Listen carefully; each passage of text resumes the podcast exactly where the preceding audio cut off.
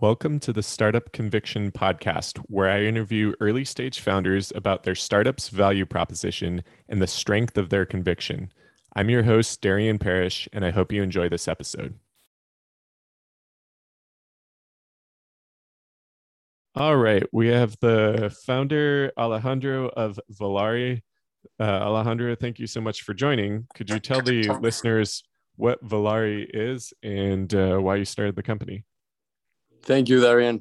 So Valari is a lending as a service platform uh, focused on emerging markets. We started this because we saw there's a huge need to serve um, small businesses, uh, SMEs uh, throughout emerging markets, specifically in Latin America, of where is going to be our first focus, uh, to serve them with financial products that are tailored for their needs and that find them at uh, convenient points or, or, or, points where they frequent a lot, which today are platform and technology companies, not necessarily banks.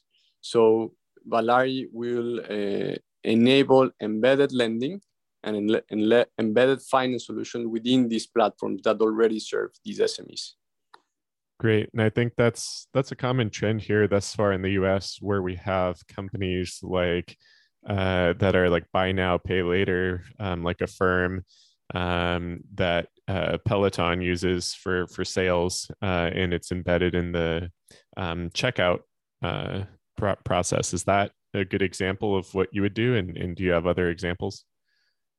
Uh, yeah, I think that that's a good example, right? Around the, the, the theme of embedded finance and how you make uh, the checkout process, if you want to say that way, to get financing or a loan accessible, right?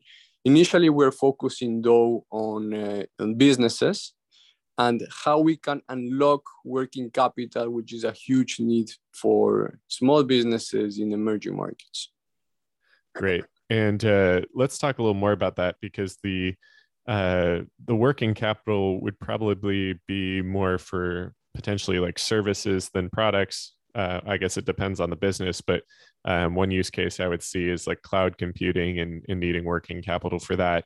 Is that something you're in talks with? Um, you know, partnership where you uh, integrate into those cloud platforms, or do you work with other payment providers uh, to to get the um, embedded finance component um, resolved? Yeah. So so our vision is to uh, for Volari to enable the end user, the end client, meaning the SME, to get a financial product tailored to them in whatever way they need, right? If we do this like uh, through cloud platforms or through payment processors, uh, ideally we want to be able to serve every type of distribution channel. Right now, we are actually in conversation with a couple that uh, are on both sides of, of what you mentioned. We have payment processors. We also have uh, some some cloud platforms, if we call it that way, uh, and uh, of course, as we, we can't do everything at the at the same time as a startup, we we have to focus on one, and we're working on to see where's the best way to start. But the vision is that our platform will enable any type of company to consume our APIs and be able to offer uh, financial products, uh, specifically on the lending side, in whatever uh, way, color, or flavor they want, right? Yeah, so let's go take a step back on why you saw this as being a large problem and in, in, deciding to start a company around it. Because I, I, think um, it, it's every small business owner or anyone who's run a small business knows that it's always you know a struggle to maintain working capital. But is this something you saw firsthand? And uh, you know the problem's been attempted to be solved before, uh, mainly by by banks and other lenders. Uh, what makes you know Volari different, and why did you think this was a problem that you wanted to solve?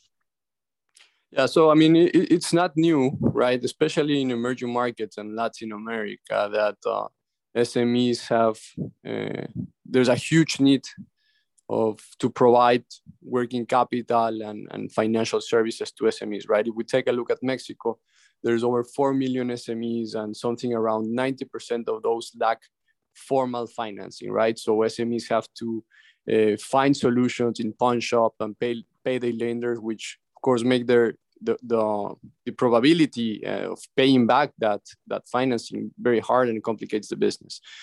Um, so I mean, being raised in Latin America, I saw this problem firsthand. I, I also used to run uh, small uh, SME, a frozen yogurt shop in, in, in my country where I was raised in Ecuador, and I saw the problem firsthand. Like for me, even even myself, that I had the opportunity to get a college education, right, which is not the case for many of these uh, small business owners. It was still hard to understand what was my P&L at the end of the week or at the end of the month because the tools are are not there. And as you mentioned, it's it's not it's not a a new problem. This has been going on for decades, and banks and, and, and have been trying to solve these. And we see a huge number of fintech lenders coming in to serve SMEs. But what we're doing different is that we are going the embedded way, right? We're going to partner with platforms that already have the customer loyalty, that already have the data, that already have the interaction, the day-to-day interaction with these SMEs. And we are just embedding the, the financial solution there, the, the, the lending solution at the point where these SMEs interact uh, frequently. So we're making the experience more or, or frictionless. Got it. And I think uh, the way you described it there, it sounds like this is something that would be, uh, you know, work nicely with like an ERP software, which sometimes is more uh, sophisticated than a small small business would have, but maybe uh, something like QuickBooks or another accounting software. Uh, this this has nice integration potential there. Yeah, hundred percent agree there, and, and you and you do see that trend happening in the US. Um, there's, for instance, there's Fundbox in the US, right? That they integrate with QuickBooks. They're able to leverage the QuickBook data, analyze it, and underwrite loans for SMEs, right? So I, I think here the opportunity is that today in, in, in emerging markets, virtually everyone has uh, access to internet or even a, a, smartphone.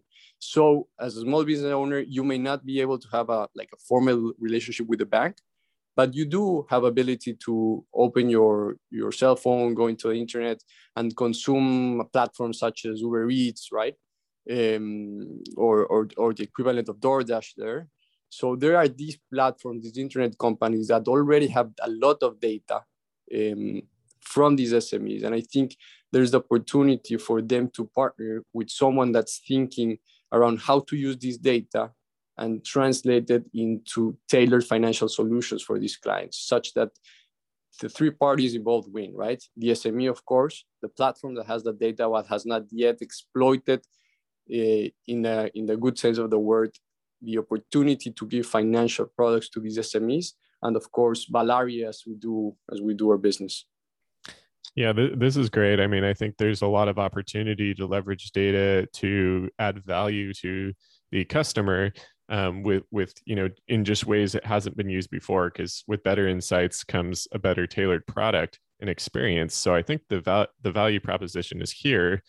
Um, but let's talk a little more about what gave you the conviction to uh, potentially compete against the incumbents or um, you know want to live a startup life. You know how, how did you know this was right for you? And um, how do you stay focused on your mission um, going forward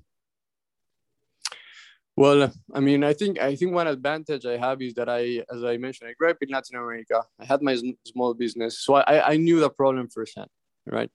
Um, and uh, personally, on a more personal note, uh, for a while, I have for the last two years, I have been currently based in Miami, by the way. But I'm currently for the last two years, uh, of course, with COVID a little a little less though, but uh, have been flying to Latin America, especially to Mexico, to understand uh, the fintech market and the opportunities around uh, banking as a service, lending as a service, and embedded finance, right? So I've been exploring the market. Uh, it's it's taken me uh, a while to fall or to find this opportunity to pinpoint where I want to start as as, as, as a startup founder, and um, we the current traction we have reaching out to platforms. Um, even though we're fairly new, the opportunity is there, right? You see that platforms are thinking that yes, we have a lot of data. They know that they, they can offer better financial services to to to their end users. Uh, platforms that are not uh, per se focused on financial services, right?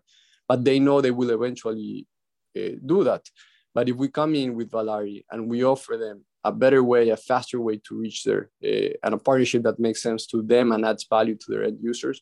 I think the opportunity is there, and we're seeing this. We're seeing these across uh, other developed markets. You know, in the U.S., as you mentioned, it's been going on for a while, uh, but it's still fairly new. The, the concept of embedded finance, and I think the opportunity in emerging markets it's even can be even bigger.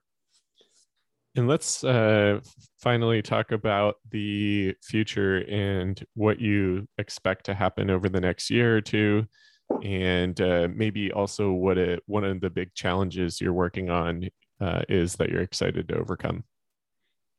Yeah, so for Valari right now, we're working with a platform company. Uh, we have a couple of leads on the way, but we have a very interesting uh, platform company uh, that has a lot of press and they're in several countries in LATAM. So we're very excited about this opportunity, and we're launching a pilot soon to uh, give work, working capital to uh, these platform clients, which again are small businesses. Um, initially, we'll focus on, on Mexico, but we also uh, have other countries on our roadmap. And um, the, I think the challenge then will be to execute to execute well. First of all, to execute this pilot well, and then to be able to build the technology in the right way to make it as scalable as possible to expand to other markets, right? I think, for instance, Mexico is big enough to have a huge business there. Uh, but our vision is uh, continental. I mean, we want to go to the rest of LATAM uh, and uh, maybe in the future, who knows, emerging markets. So one of the key challenges we have is that compliance, right? To be in this business, in the financial services business, because even if we are a technology provider, we are in, we are a technology company within financial services.